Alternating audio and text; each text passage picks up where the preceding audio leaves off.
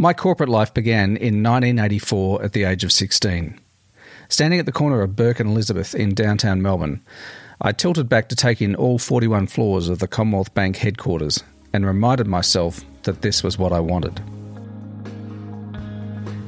G'day, it's Peter, and welcome to Office Anywhere, a simple little podcast about working and living on your terms, whether that's cutting code on the deck of a Balinese villa, crafting ad copy from a cafe in Portland, Oregon, or building websites from a home office in Melbourne, Australia.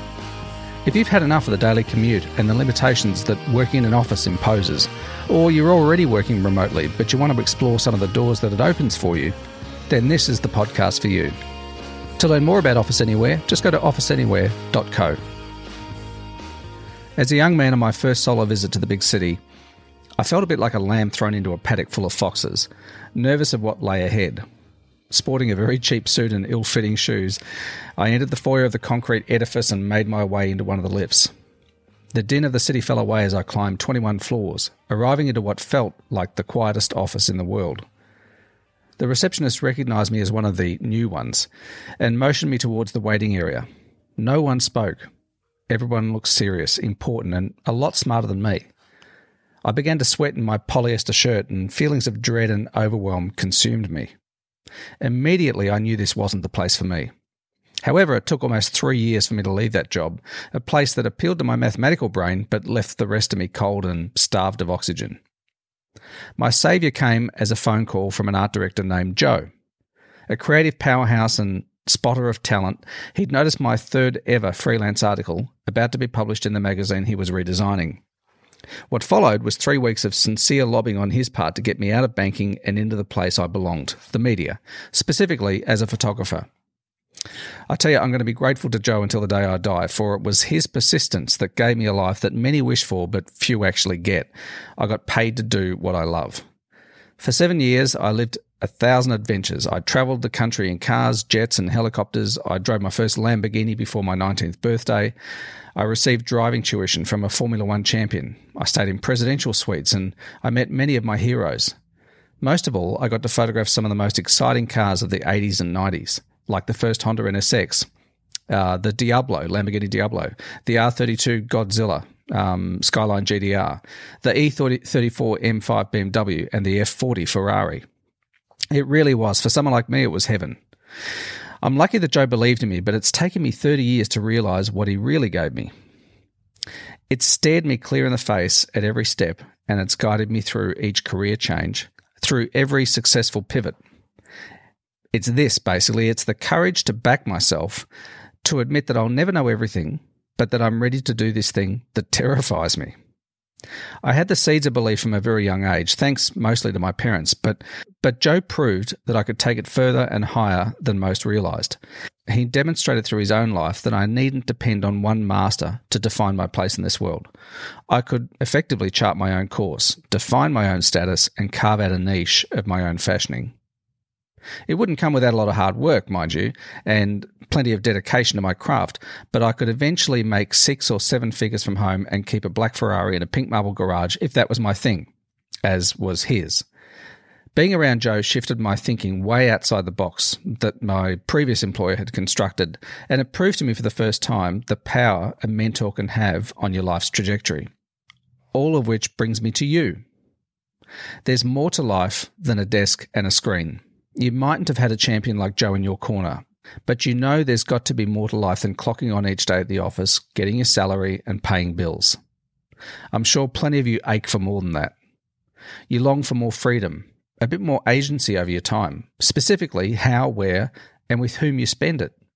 You want to see your kids more, to get to know your partner again, to walk in the sunshine and breathe the free air. But you feel trapped in your job. You've toyed with perhaps quitting your job and starting your own thing. You've dabbled in side hustles, maybe. Or perhaps you've tried selling stuff that you don't believe in and feeling kind of dirty afterwards. I've done all three of these things. It's true that the internet makes it easier than ever to reinvent yourself, but there's a lot of noise out there.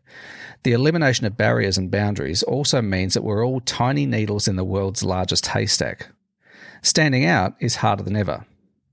These days, notwithstanding the occasional unicorn, Making a dent in the universe demands an honest commitment to playing the long game, and for many, that's just a bridge too far. It all sounds rather daunting, I know, and disheartening, until you realise that doing your own thing or creating a successful side gig needn't be your first step. There is an in between step that can change your life much faster. 10 years ago, it was difficult to do. 20 years ago, it was all but impossible. Today, though, it's done by millions, myself included. It's called many things. It's called agile work, telecommuting or teleworking, um, outwork, remote working, location independence, uh, working from home, of course, uh, or flexible work arrangements. I call it working anywhere. And I believe it's the gateway to long term happiness and fulfillment. And it opens so many doors. I don't think that's overblown either. I've worked from anywhere for around 50, well, close to 20 years now, um, mostly at home, but hundreds of other locations too, including the remote desert town of Nakundra, for example, population four. Incidentally, Nakundra is so remote that there isn't another building near it for 300 kilometres in any direction. I flew in there by chopper to meet up with a thousand others in the original Australian Safari Desert Race from Sydney to Darwin back in, I think it was back in 89. Um, but such was the technology back then, we had a truck with a satellite dish meet us at each overnight stop just so we could transmit our images and words to media outlets around the country. Um, but getting back to this working remotely thing, this one thing, this ability to work where, when, and how I want is the most transformative work life decision that I ever made. It alone has delivered more positive side effects in my life than anything else, short of having children. I'm more productive, I'm more creative, less stressed, and less distracted. I walk my son to school each day, I see my wife more, I save money, and I can work in a way that delivers high levels of productivity and satisfaction. I also save over 500 hours a year just by limiting uh, just by eliminating the daily commute. That's 13 working weeks. A lot of us say we don't have time, and that's probably the most aside from busy, the word busy, um, the phrase I don't have time is probably one of the most overused phrases in Western culture. We lament a lack of time to enjoy our families, our communities, and our passions, our interests and hobbies. So, my question is what could you do with an extra 13 weeks a year, or even five? What would it mean to have breakfast with your kids every morning? To start work at 6 a.m. in your smelly bedclothes if you feel like it, or to shower at midday, like I often like to do? What would it do for your creative spark if, instead of writing software in a cubicle, you took your laptop to a lakeside park and sat with the sun at your back? How much better could you serve your customers or sell your services if you made all your calls from a quiet home office rather than your fluoro lit tower in the city with a dozen other people on their phones? Now, I'll concede this way of working isn't right for everyone. Indeed, it isn't possible for everyone due to the nature of their job. But for those whose output isn't determined by their physical location, it can be a life changer. It can turn the lights back on and reignite that creative spirit. In short, it can give you a real life. Now, working from home isn't about geography. Working in an environment that suits you is about uncovering and then amplifying what you have to offer. Our highly structured work environment is a hangover from the Industrial Revolution, where everyone, regardless of profession, is a factory worker, a cog in a machine, paid to show up and stamp out widgets and accept their status based on KPIs and earnings alone. Smart companies have proven this no longer services. The game has changed. Hiring people who pander to management's criterion of showing up on time and learning corporate speak doesn't always deliver. Often, it stifles free thinking and fosters mediocrity, creating a league of box tickers and inside the box thinkers. The disruptors, the rainmakers, and the risk takers are the ones who've figured out that the best people don't work like cogs in a machine. Their thinking isn't linear. It isn't constrained by maxims like, well, girl, this is how we've always done things here. The old worker values things like job title, preferably with a VP in it. They value a corner office, a leased Mercedes, and the envy of their peers. The new worker values autonomy, the freedom to think creatively, and a work environment that fits her. Most people who work remotely are also happier, more loyal, and deliver higher levels of productivity. There are challenges, yes, but the payoff for employees and employers is significant. I created Office Anywhere to help employees transition to working anywhere and to provide the strategies, tactics, and the inspiration to do it successfully. Because once you have more control over how, where, and when you work, the opportunities to spread your wings multiply. Now, most of us don't need convincing, but for the skeptical among us, I'm going to let the numbers do the talking. The data that I'm going to cover here, um, I might dance over some of it, but uh, it's all covered in the blog post, which I'll mention in a sec. Um, they are thanks to the valuable work of Kate Lister and Tom Harnish of Global Workplace Analytics.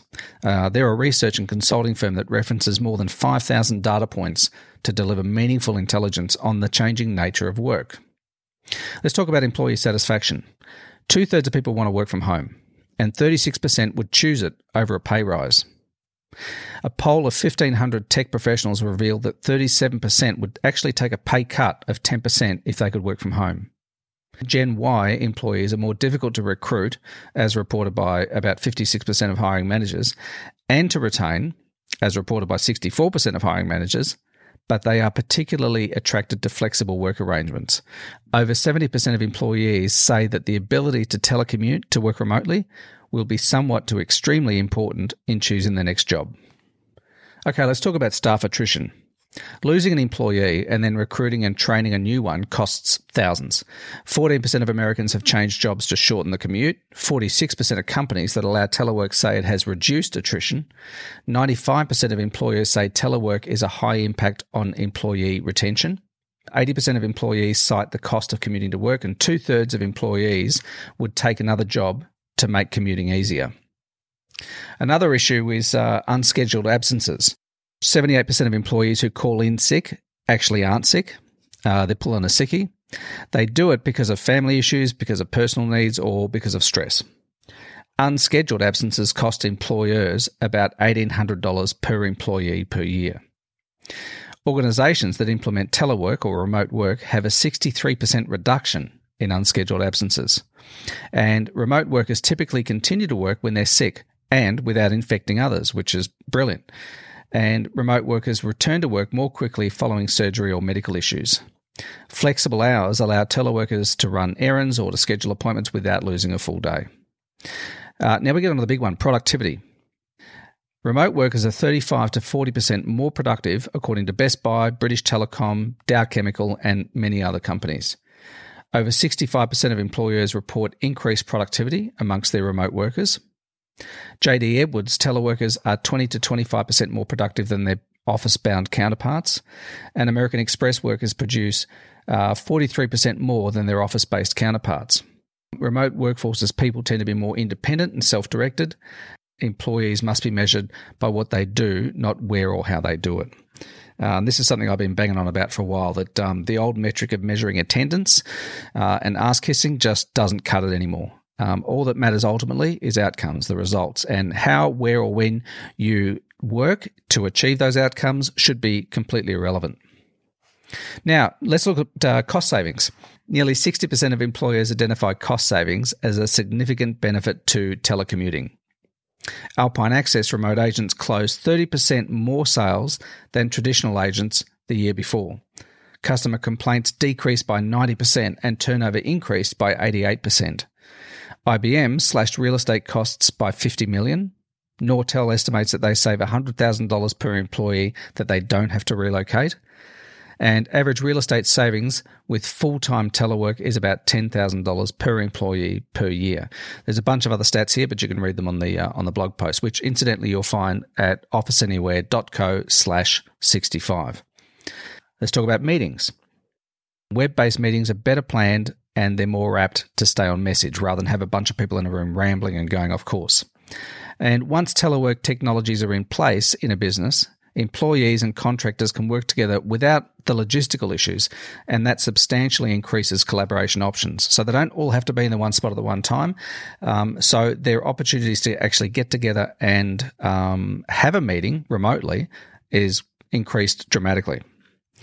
Now, of course, traffic and commuting is another huge saving when it comes to remote work. And if traffic continues to grow at the current pace over the next couple of decades, commute's going to take almost twice as long, and you'll have to leave even earlier to allow for traffic jams. Every 1% reduction in vehicles yields a threefold decrease in congestion. Half time telework, for the portion of the population that holds telework compatible jobs and wants to work from home, would save thousands of lives and billions a year in direct and indirect costs associated with car accidents. Okay, so that's that's enough of the stats. I know that's a lot to consume, and I'm sure you've forgotten 97.5% of it. But like I said, you can read it in the post that goes along with this at officeanywhere.co slash slash 65. So the question is, where to from here? Well, over the course of your life, you'll spend around 35% of your waking hours at work, not including commuting. And if you're like 85% of workers, you don't have a passion for your job. That's a hell of a long time to be unsatisfied. Why is this model acceptable? What will you receive at the end of it all, if you survive till that end? What makes you work in a way that doesn't serve your life? How valid are these reasons? Why are you actually here? Fundamentally, these questions are quite simple, but the answers are difficult to discuss, let alone reconcile. But I think you need to ask them. Your greatest joys in life come from how you spend your days, not how you spend your money, from what you do, not from what you get. I believe that when it comes to work, the options are very simple. One, do the work you love and get paid for it. And or do the work you need to do to pay the bills, but do it in a way that fits your life. And or do the work you need to do to pay the bills, but do something else on the side to balance it out. Ideally, you'd do the work you love to do and you'd get paid for it. And you'd do it where, when, and how you want. That's the ultimate. In fact, you'd not really be working at all, but getting paid to pursue your passion. Many of us can reach this point by employing options two and three. Option two again is to do the work you need to, do to, need to do to pay the bills, but do it in a way that fits your life. And option three is doing the work you need to do to pay the bills, but then doing something on the side that you enjoy to balance it out. So I reckon many of us can reach um, this point by tackling number two or three. Option two frees up wasted time so you can enjoy your life more and uh, it, it allows you to get more creative and effective in your current role. It also delivers the freedom that you need to explore option three, which is doing something else that you enjoy on the side. In time, option three can lead to your version of nirvana, getting paid to do what you love in a way that brings joy and fulfillment to your life. And that's ultimately what we all want. So, anyway, that's food for thought for you. Um, I know it's a bit of a long one, this one, but uh, this is the first episode um, of the podcast after it took a break from uh, late last year. So I'm glad to be back. Uh, we've got some interesting topics to, discuss, to uh, discuss. And what I'm going to be doing is recording podcast episodes based on the earliest blog posts on the Office Anywhere website and then work my way back through to um, the most current. In the beginning, I'll add an episode once a week. Uh, alternating between one of the earliest blog posts and the most recent blog post. And then they'll kind of meet in the middle until each fortnight, then there'll be an episode of the podcast that corresponds with the fortnightly blog post. Anyway, that's it for this episode. So thanks for hanging out with me again on the Office Anywhere podcast. For all the latest ideas, strategies, and a bit of inspiration on working remotely and living a more deliberate, intentional life, just go to officeanywhere.co, scroll down, and you'll find the latest blog posts down there near the bottom. Also, if you don't have a copy, make sure you grab your free Cubicle Escape Plan. It's packed with ideas to help you to pitch your boss on working remotely. So, thanks for listening. Have a great week, and uh, here's to living and working on your terms. I'll catch you later. Bye.